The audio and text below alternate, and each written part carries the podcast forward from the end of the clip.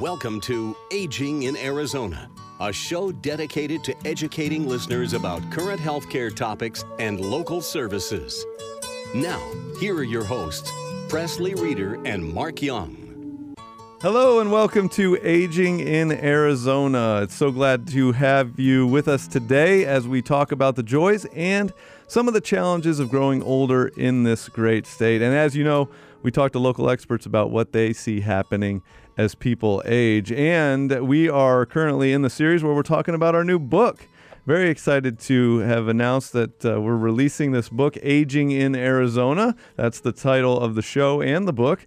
Uh, the subtitle of the book is Insights for the Elderly and Their Families, and we've selected the key topics that we've been able to cover here on the show over the last four years and uh, asked experts in those areas to write chapters for the book. And we've got those experts coming on the show during this series, and very excited to have two of them with us today. Marc Giannone is a retirement income certified professional, and he's going to be talking about financial planning for those later years. His chapter is called Minding the Piggy Bank, which I really like the title of. And uh, we're going to be talking with Mark first today. And then after that, we're going to talk with Scott Fischer, who wrote uh, the uh, chapter called Assisted Living Communities How Do You Choose? Uh, and we're going to be talking with Scott about making the choice for senior living option when the time comes for that. So we're going to spend the first half of the show with Marc Giannone, but before we do that, I need to welcome my co host, Mark Young. So, two Marks today. Mark, how are you? I'm doing excellent, buddy. How about you? Great. I, I love that. You know, I'm so excited about the book that's come out and, and bringing these guests on and the and the great job they did in talking to them. Uh, but you know what? People first and foremost want to know how's mom and dad doing. Yeah, thanks for asking about mom and dad to start every show. And as we said, uh, last week was Mother's Day, so we had a really nice time with uh, with mom celebrating that. I hope you did too. I hope everybody had a good time honoring their moms. And uh, this uh, the book continues to be a topic of conversation in our home with my parents, and it's helped spur on some of those conversations that maybe we've resisted having. We talk about that a lot on the show. You got to talk about these things. You've got to plan ahead. The book, if it does nothing else then spur those conversations, will be a huge success. Hopefully, it's a seed and gets you thinking about the future. So even if you're not part of it, you're part of it because there's something in there that you can take away in this book. So, but before we get too far, we do need to thank our show sponsor, and that's ComForCare Home Care. ComForCare provides the care you need in the best place of all, your home. Call ComForCare at 602 438 1300 or visit their website www.comforcare.com to find out more about how one of their caregivers can assist you and your loved one to continue to live safely and independently at home. ComForCare is helping you live your best life possible. Great. Thank you, Mark. Thank you, ComForCare. And again, a thank you to our first guest here, Marc Giannone. But again, retirement income certified professional and writer of chapter 11 in the book, Minding the Piggy Bank. Mark, thanks for joining us by phone. You're a busy guy, and we appreciate you coming on the show. Uh, you start your chapter uh, with with this. It says, "When I talk to families about their finances, many feel hopelessly confused. They don't know if they've saved enough. They don't know how to protect what they've saved. They don't know the best way to invest. They don't know when they can consider retiring. They don't know how, and the list goes on and on of what folks don't know. Uh, hopefully, you're going to bring us some hope today as we talk with you. But uh, there's a lot of fear out there in the financial industry. Talk about that. Sure. Uh, first of all, thanks guys for uh, for inviting me to be a part of the book, and then um, for having me on the show. Um, but yeah, there there is a lot of fear out there, and there's a lot of uncertainty to be fearful of. But there's some things that we can do to alleviate some of that fear, and there's some um, planning areas that we can address uh, to hopefully give us more confidence in the future. Um, there's a there's studies that are done consistently that show that the average American family spends more time usually planning their vacations than they do around their finances, and so that's very uh, reflective of of the state of the average American as they prepare for retirement. Unfortunately, um, but the good news is is there there are some things that we can do, some low hanging fruit that if we just do consistently for a long period of time, that really enhance our odds of uh, having a, a good outcomes in retirement. Okay, and I know we're going to talk about those. You're going to walk us through that. When you talk about retirement and you're talking to people, I'm interested in knowing just what retirement is looking like for people these days? Uh, I'm sure it's across the board, but do you get a general sense of not only those who are in it right now, what are they experiencing, but uh, those are that are planning for it, uh, what are they looking forward to or hoping for? Yeah, I think retirement these days does look a lot different than it had in the past. In the past, retirement was often, and sometimes you'll still hear it, it's associated with an age. People say retirement, and what do, what do, do people automatically think of? They think of either when I'm going to get my Social Security or the age 65. And I think the the paradigm has changed, and people are thinking much differently about retirement. Partially because we are living longer, partially because they feel like they're unprepared and they can't necessarily just assume that at 65 I'm going to get a pension and Social Security and that's going to take care of my needs.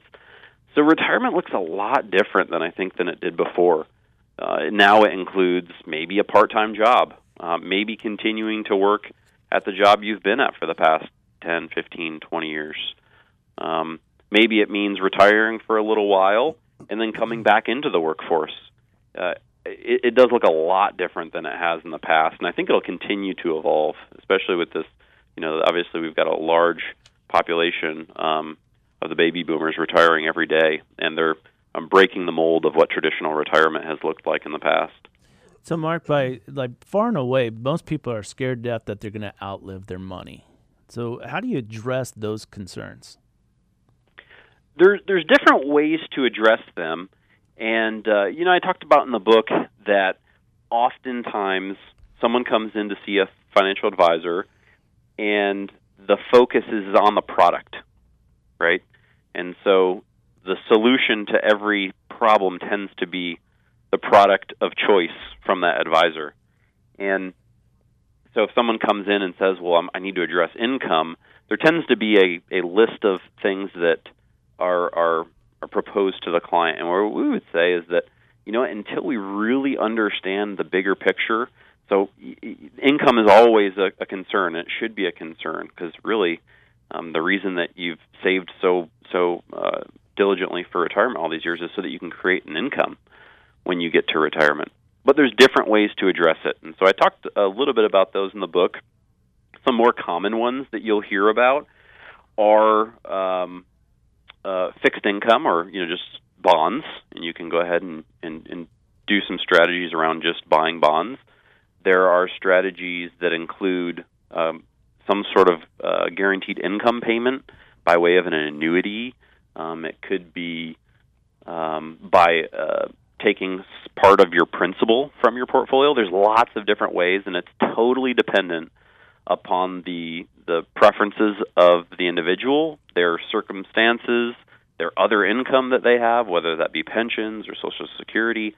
So there's a lot that goes into that. So it's a very difficult answer or a question to answer without knowing the particulars. And I wouldn't advise anyone um, to just assume that one single product can can solve that problem it really does take uh, some significant planning to sit down and figure out, okay, what am I most comfortable with? Um, what is the amount of income I need, and then how do we back into that amount? What are maybe some of the most common things that people aren't thinking about? You know, they sit down and say, well, we want to retire at 65, we want to travel, we want to do this, that, and the other, but they're failing in certain areas that catches up and bites them in, in the long mm-hmm. term run. I think people in general underestimate how long their retirement is going to last. So if you're retiring at that what's been traditional retirement age 65, you need to plan on having 30 years worth of income. I mean, you don't want to plan and then run out of money at 92. It's about the worst time you could run out of money, right? So you want to plan for at least you know 95 and in most cases we plan for our clients for 100 i think that people underestimate that and then they underestimate and they don't put enough thought necessarily into well what happens when one day when I wake up and I've retired and I don't need to go to work tomorrow what do I do? And so they find themselves a year two three years into retirement and what they want is to go back to work and they want to have something that they can be passionate about and put energy and time into That's not always the case, but oftentimes the case. And it doesn't necessarily mean it has to be an income producing activity. It could be volunteering.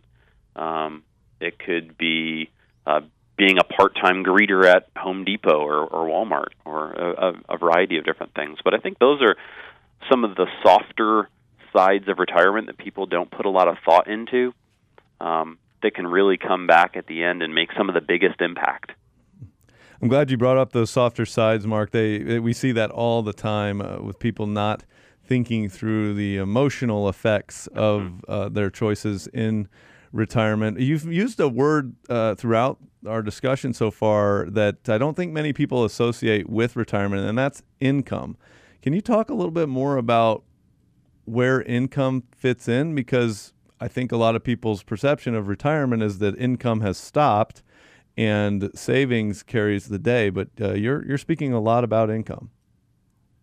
Yeah, I think once we enter into retirement, because uh, retirement and um, not having confidence in what the next 30 years looks like, um, income ends up being one of those things that really gives us some uh, uh, gives us some I don't want to say certainty, but it makes us feel good.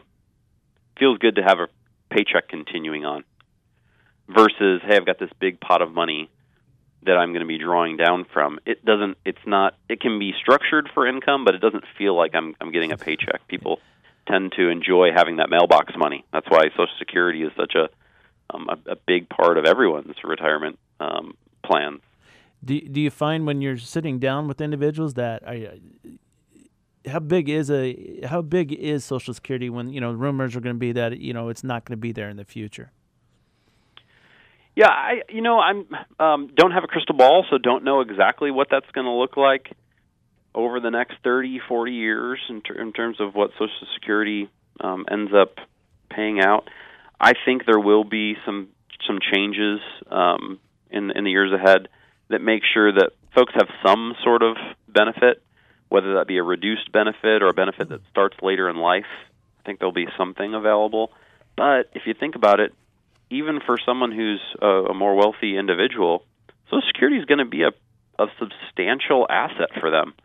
Meaning, if you have two individuals taking a benefit, um, you know, say twenty, thirty thousand dollars a year, that can easily be, you know, forty, fifty thousand dollars of income over a thirty-year period of time, plus inflation adjustments that the Social Security Administration provides, or at least has provided in the past.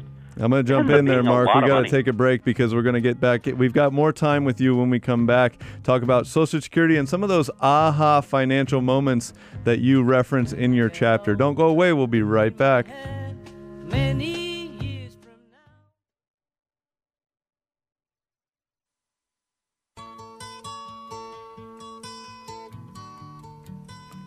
Welcome back to Aging in Arizona. Thank you so much for being with us today. I'm Presley Reeder. I'm here with my co host, Mark Young. And if you're just tuning in, we are talking with a couple of the authors from our new book, also titled Aging in Arizona. And those authors are Marc Giannone, who's a retirement income certified professional, talking about your financial future.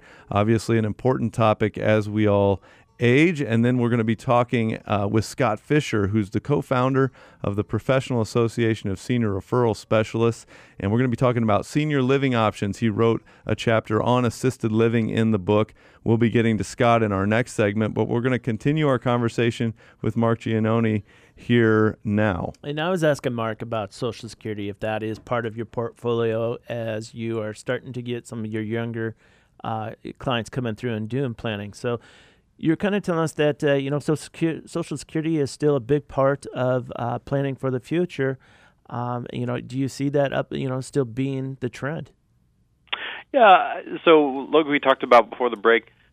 It's it's a part of most people's reality that are retiring now and will continue to retire over the next ten years. But as the clients uh, are younger, we don't tend to use a full retirement benefit in their planning scenarios because there is some question as to how much of a benefit they will get. So we'd rather be more conservative as we do our projections. Um, but I think for most folks, um, it's going to be a reality. You're, you're going to receive some sort of Social Security benefit, most likely. It's just a matter of is it going to be the full amount that you're expecting? May it start a little bit later? Um, but yes, it, it is a it still uh, remains a pretty large piece of everyone's retirement income plan at this point. Mark, as we talked about earlier, there's a lot of fear in the industry. There's a lot of marketing that goes on around financial planning that I think is fear driven. Uh, there are some scary statistics out there. Can you take us into a scenario that you might find yourself in with an individual or a couple that comes into your office and starts to talk to you? uh, whether it's a common scenario. I know you walked us through one in your chapter in the book, but um, how do you start that conversation, and, and maybe what are people surprised uh, surprised by when they when they have that conversation with you? Yeah, I think the industry in general has tried to overcomplicate things, and so that's passed on to the everyday retiree, and so they expect it to be you know, very complex um, and so oftentimes they feel almost afraid of the process, and so they just don't do anything. And so typically, when a when a client would come into my office, we start from the very very bottom. Um, you know, what is what's what do you want to do? Um, do you have aging parents that we need to um, consider in our planning? Have you set aside enough cash just in case something comes up? Right, that's just a, a basic emergency fund. But you wouldn't believe how many people um, would have a tough time covering a, you know one month's expense if their income stopped. So if they're laid off or something unexpected happened. Yeah, I read a crazy so, statistic that said like forty percent of Americans couldn't handle a four hundred dollar emergency right. payment. Right. Which is just it's just sad. It's just sad. So there's some very low hanging fruit that should be addressed before you even start the process of talking about what retirement's going to look like in 20 or 30 years, or you know um, how to how to turn my income into a retirement stream in retirement when I'm 65. I mean, if if you retire at 65 and you don't have an emergency fund in place, that's the first course of action, right? Make sure that we get some of the basic things in place. So, yeah, a typical um, conversation with a client is so what is what are the low hanging fruit? Do we have an emergency fund in place that's going to cover us if something unexpected come, comes up, and how much should that be? Um, how are we going to turn our assets into an income stream when we need them during retirement? Do we have a plan for saving for expenses like long term care, or do we have the insurance in place to cover those expenses? It's really diving deep on the what are the goals and then backing into how do we address the goals. It's not the other way around. It's not what are the solutions out there uh, to address some unknown unknown goal that we might have. It, it's really uh, the opposite. Mark, you use a word in your chapter that I also wanted to have you address. You've certainly hit on planning, and that the bottom line is to get uh, out there, do the planning, take the time, make sure you're setting these goals earlier the better. Lots of the things that we hammer on in all these areas in the book about the aging journey. One of the one of the words you use uh, near the end of your chapter is transparency. You talk about being transparent with your family about your financial concerns and desires. Uh, talk about the difference between a, a, family that you see that is transparent with one another and one that isn't. Why is it so valuable to open up about something that many people are uncomfortable opening up about? I think after the fact, um, parents um, pass away, and you're in a in a room with the the folks that you love, and um, if there's any question as to the wishes of the parents, there's there's um, a, a huge exposure there for family strife and questioning. Well, what did mom and dad really want? Well, I think because they gave you this, then they want me to have this now. And, and in the midst of grieving and going through that process of losing a loved one, then you're you're opened up to this other problem of having um, broken relationship with the people that you need most during that time. And so, if we can be transparent as a family before that, we can just avoid so much uh, potential um, additional emotional uh, distress during a hard time uh, that it is to, to lose someone. So, I just think transparency uh, is key um, prior to the time of death or prior to the time of someone getting sick and not being able to make decisions on their own. Hmm. Well, uh, yeah, I appreciate you sharing that. It was something that we definitely echo here on the show. And, and real quickly, uh, transparency with your advisor. Talk a little bit about how people can really prepare well, choose an advisor well, and, and then uh, have a good relationship with an advisor. Yeah, I, I think um, the whole planning process with any professional, um, the the more transparent that you can be with that person and giving them all the relevant information and data and really articulate what it is that you're trying to achieve, the better that they can serve you. So I think that's key. And then finding an advisor uh, that's going to be transparent with you as it surrounds the fee structure that they're going to um, um, have to service uh, your needs, um, how they're going to do that, what the, how what their communication is going to look like, and everything in between. So I think there's transparency uh, is key on both sides as a as someone who's looking for an advisor, but then it is the advisor serving the client as well. Definitely important, important. But uh, you know, as we're kind of coming to the end of this segment, uh, you know, what are you kind of looking at for you know next thirty years? What are you telling people? What is the average that person needs to save? Yeah, it's totally dependent, and this goes back to where we started. Really, it's totally dependent on what the goals are. You know, if, if I've got someone who comes in and says, you know what, during retirement, my plan is just to move to the Dominican Republic and live on the beach eating tacos and keep my expenses low. Well, their savings plan is a whole lot different than the person that says, you know, I'm I'm trying to work for the next 15 years and retire in Washington D.C. You know, completely different. Um, so starting with the end in mind, I think, is absolutely crucial. Very difficult to make that assessment, which is why some of these retirement calculators online or other things that you can kind of plug and go are difficult because um, there's a lot of detail that goes into planning for retirement. And given that it's one of the biggest decisions that you're ever going to have to make, um, it's uh, it's worth the effort. Absolutely. Worth the effort to plan, worth the effort to get in touch with an advisor like a Marc Giannone from Eton Cambridge, worth the effort to get a hold of the book Aging in Arizona. Thanks so much for being with us, Mark. When we come back, we're going to be talking with Scott Fischer, president and co founder of Passers, and talking about senior living options. Don't go away.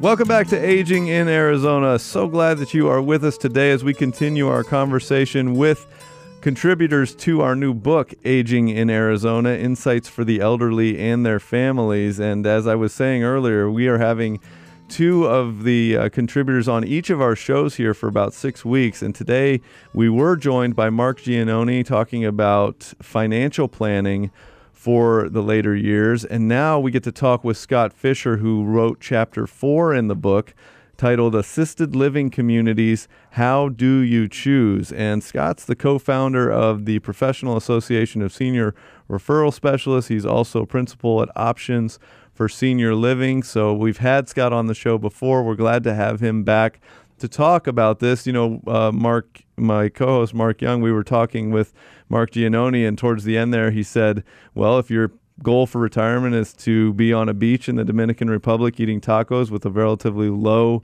cost of living, your financial planning looks different than if you're you're here. One of the other options as you age is going to be a senior living community, and uh, those have changed a lot over the years, just as retirement planning has. Scott's here to talk about how they've changed, what the options are out there, and, and then how do you choose. So why don't we start with uh, that, Scott? What, you know, what are the options out there? Well, it it's good to see you guys again. It's great to be here. I, I want to kind of point out in, in and I mentioned this in the book. There's really two um, avenues that senior living shows up for people. One is the licensed component. We call that assisted living, and assisted living then under that category has a couple of um, different pathways or breakdowns for that. The other side of that is our is our unlicensed or independent living. Unfortunately, many seniors move into senior living or what happens to be independent living, and as their um, progression of their age and life goes on, they need more care. It helps to get help from guys like you that that come for care and and um, supports them in their independent living status. But at some point, often it evolves where their care needs evolve to the point where they need to go to assisted living. So assisted living, you mentioned the assisted living center or community. That's the that's the uh, project that's on almost in everybody's corner now. If you look across the city, there was like 60 new projects being built in 2017. So, um, and especially if you're in the East Valley, you just see them breaking ground on almost every corner. And those are the what we would look at as a big assisted living center. There's a it's a it's an apartment complex for seniors that caregivers are available to them 24 hours a day to come into the privacy of their apartments and provide them supportive services like medication management, assistance with bathing, dressing, mobility, meal preparation, those kinds of things. Happens in the privacy of their apartment, but they live in a community where there's social activities and support. Um, we have a second kind of assisted living, which is the small, privately owned residential assisted living home. Group home, we've heard of those uh, oftenly in our business, but um, they're also in everybody's neighborhood. About 2,000 licensed facilities in Maricopa County now and growing because Oh, the yeah. population is growing. So both of these, as you said, are being are being built.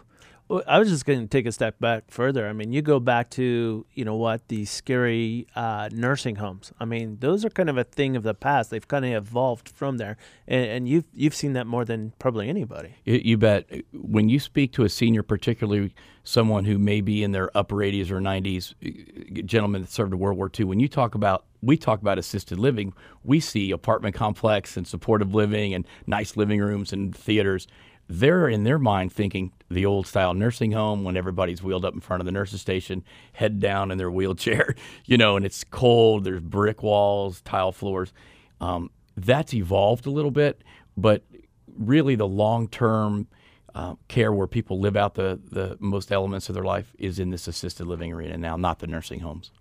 Yeah, we had uh, Andrew Lock and Andy Lockridge on the show last week, and, and and and I recall talking to him before. I mean, a lot of the policies, the long-term care policies that were written back in the '70s, '80s, when they were coming out, they specifically say nursing home, and it's I mean, it's become a challenge to get the insurance to recognize that it is evolved. Nursing homes aren't part of the solutions; they are now part of what is assisted The, living. the new policies, thankfully, have been, been very clear about specifying assisted living in those new policies. Yeah. Hmm.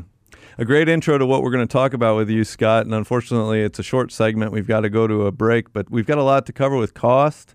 Uh, how do you choose? You mentioned two thousand of these, Right. right? And and how uh, costs can vary greatly, I imagine. All over the place. We'll talk about it. Yeah. Okay, so costs across the board.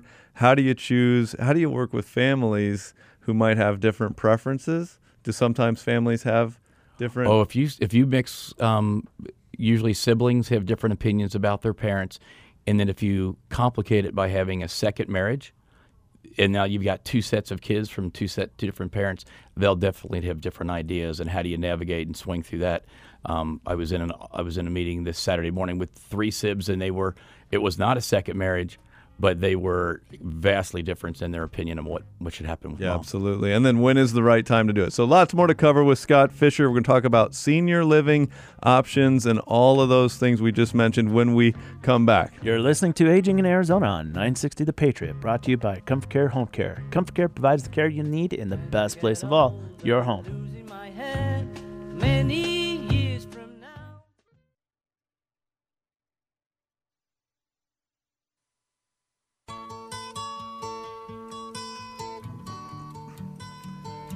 Welcome back to Aging in Arizona. Thank you so much for taking some time out of your schedule to be with us today. And I hope you're learning a lot as we talk with some of the contributors from our new book, also called Aging in Arizona Insights for the Elderly and Their Families. We've got it uh, full of great topics, and each of the chapters is written by a different expert in that area. And we're talking with one of those experts today. His name is Scott.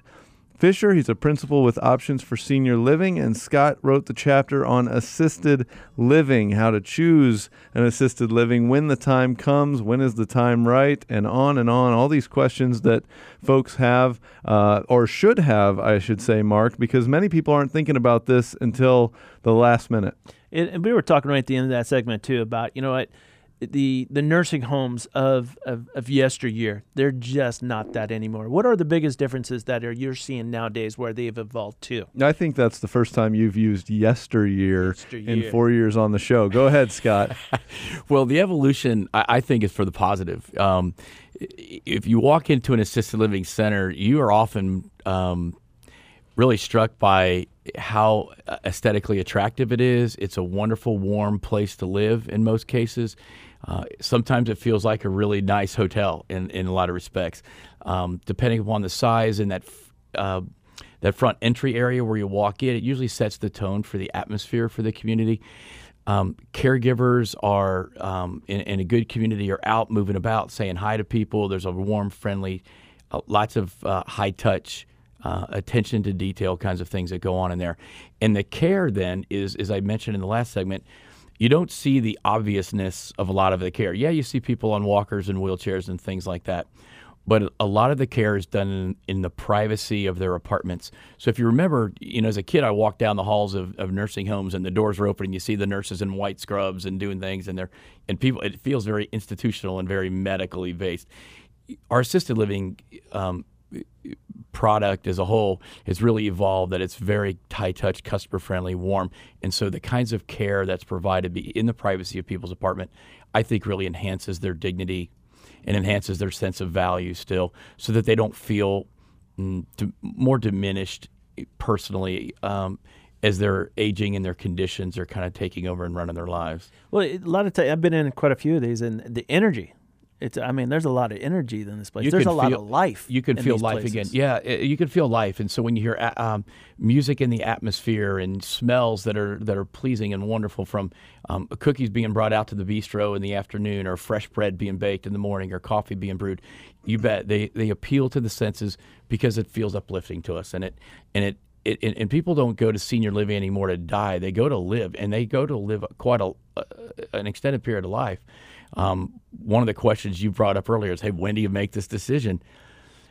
you know, I walk into people's family stories all the time, and I and and mom wants she's holding on to her independence. She doesn't, and the kids are running over there two times a day, bringing meals and setting up their meds once a week, and having to do the shopping and all that. And I look at the mom with a smile on my face and kind of soften and go, you know, you're already in assisted living. Your kids are provided for you, though. And so when I say to the kids, when you're done being the assisted living provider, then it's time to go. The most loving thing you can do is love them until you reach that point. And then the next most loving thing you can do is to spend the time to research and find the right matching community for your loved one. Well, you're even talking in that scenario where you know you get the blended families, you get the kids that all have a different expectation of what should happen. And, and the one thing I was waiting for, and I think we got cut off because of time, that's still usually different from what the the parents are.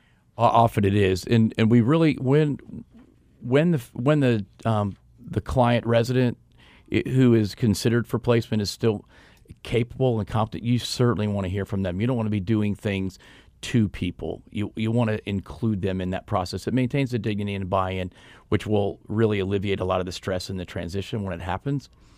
But um, you get different opinions and different motives, and not everybody's clear about motive. Um, in the last segment, Marc was talking about transparency about financial motives.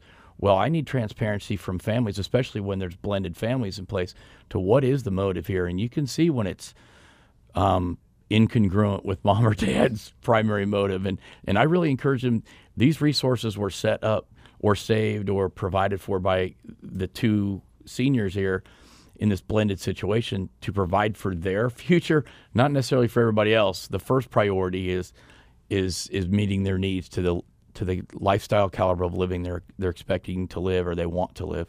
Well, I know you do this, Scott, but I mean, as a placement professional, is that is that the role for a placement person to be a social worker to help through these dynamics to get everybody on the same page? I'm, I'm glad you asked that because that really is become a large part of our role is is a coach and a guide um, through these difficult decision making situations and we need the input of financial people like Marc or others that that talk to us sometimes we need to elicit the help of a elder law attorney someone skilled at at these uh, issues that are that are um, consistent through other aging families and and um, powers of attorney are a big deal and who's really the decision maker in these processes.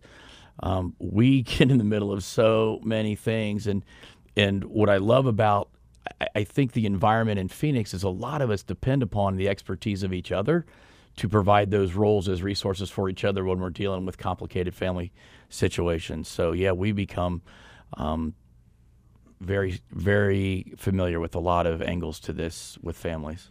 We're talking with Scott Fischer. Uh, he wrote the chapter in our new book, Aging in Arizona, called Assisted Living Communities.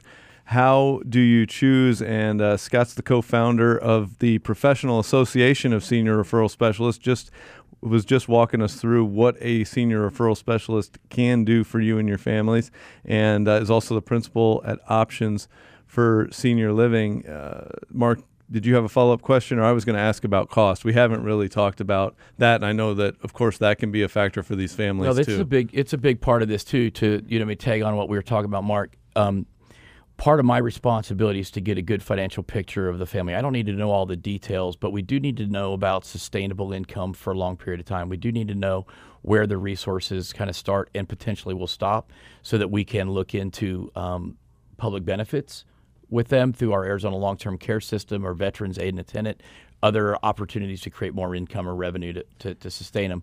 But the, because there's the cost. When you deal with these larger assisted living centers, um, on the low side, you're roughly talking about three thousand bucks a month. On the high side, on the most prestigious high-end memory care, eight nine thousand a month, ten thousand a month is not I've seen it all. So three to ten thousand is a pretty big wide swing. Most people fall into like a three to six thousand dollar window for the long for the long term in the long term. In the smaller assisted living homes, maybe two thousand a month is kind of on the low side. Up to there are very luxurious homes. You get a master bedroom in one of them, it might be eight thousand bucks a month for one person in there. So we're talking uh, an average range of three to six thousand, which much, to yep. me, I'm like, oh my god, that's a lot of money. I got a lot more saving to do. But a lot of times, what we have to sit down and realize is that includes everything, all the incidentals. It includes meals typically. meals, act, um, the activities, the care is all included in that in that number. Um, your living expenses. Usually, what falls outside of there is the cost of your, your medications, um, any um, incontinency supplies or um, undergarments, things like that. Any food nourishment or, or supplementation, ensure boost, things like that. But for the most part, once you're in assisted living, your expenses are, are pretty well confined to that to that arena. Yeah. So take that in, in effect, and then it's not as bad as what it looks. So it- It made me it, it w- as as Marc was talking about, you know, people depending upon their Social Security when a lot of people haven't planned and they're depending upon their Social Security exclusively to pay for this. if their Social Security is only seventeen thousand dollars a year and it's going to cost you thirty six thousand dollars a year to live, well, that puts them in that kind of inverse situation where we need to seek assistance with public benefits, ALTCS or whatever, to kind of make up the difference. And there's a lot of trickiness to that, but as our role, we guide people in that process. So in your book, you talk about there's over 2,000 licensed assisted living. So I can't imagine you know have been to all of them. I mean, how do you how do how does a placement person help find the right place for them? Well, we come from the point of view that I should be um, an expert in what I do. I should know the product of assisted living and the assisted living homes and centers that we um, that, we work with. So um, there is no way to know them all. I have been in hundreds and hundreds and hundreds of the small homes, but there are several hundred more that I've never seen, and so i- there is no way to know everything. We work with um, a lot of homes and then narrow that down uh, when we're when we're specifically on the homes that that we that we contract with, so that we know them. We know when there's care uh, caregiver changes, any ownership changes. If the ownership's leaving town for a month, I want to know that before I refer anybody into that particular home.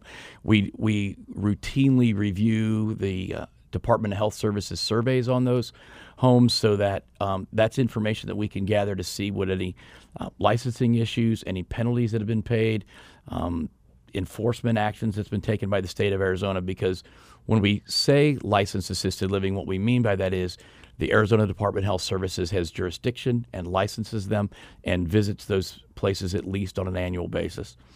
In the unlicensed arena, the, the independent living we talked about, there is no state oversight, there is no licensing, there are no caregiving activities going on um, supported by the facility. So that's totally off the board. So you're it's it's buyer beware when you walk into stuff like that.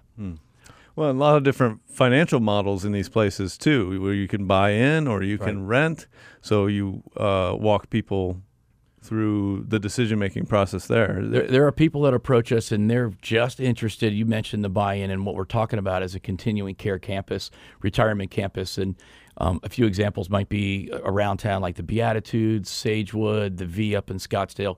And what that means is a person is paying for up front with a large amount of money, 300,000 to well over a million, to pay for their health care in the future at today's dollar. That's what they're buying. It's an insurance contract to provide some long term care security for them.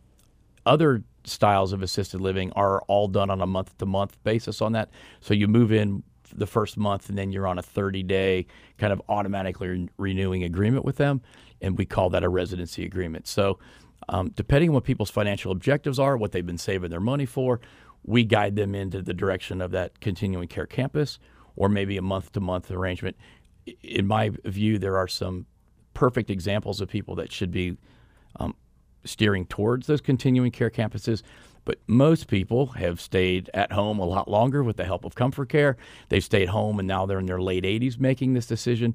At that window, in many cases, is closed for those those high entry fee communities, and so they'll often then be a better fit for the month to month arrangements and things So like that. I'm curious if, as a placement specialist, um, I hire you to help me find one of these places. Right. A, who's paying your salary?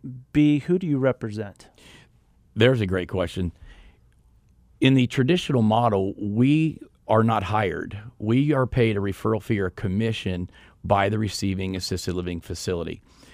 So the families get a free service, and our referral sources get the, um, you know, get the satisfaction that if they align themselves with a good agent like myself, then that, then their client, if that's who it's coming from, is going to get a free service not coming out of their pocket. And I then need to be, I have to have some value system that I'm referring people to places that are in their best interest, not necessarily where I might be getting the highest fee or compensation. So there is some balance. You mentioned PASRS. This is our trade association that we set up eight years ago so that um, code of ethics and professionalism and our best practices are established so that agents that participate in that organization um, align themselves with those best practices so the client's needs are always first, not where we get the best compensation plan. Yeah, I know there's some probably some breakdowns in the analogy, but you're a senior referral realtor. In, in a sense, you know, representing the buyer in a sense. Okay. And, and getting paid by the seller. Yeah, exactly. Okay. Yeah, I think that's a fairly easy way for folks to understand it. Need to look into it. We've got to we've got to wrap up real quickly, if you can, in less than 30 seconds here, Scott. The the biggest mistake people make in this area is what? Oh, they they go, they go and try and do this by themselves, and then they get involved in internet online uh, issues, and um, they get six or seven people trying to tell them the same thing.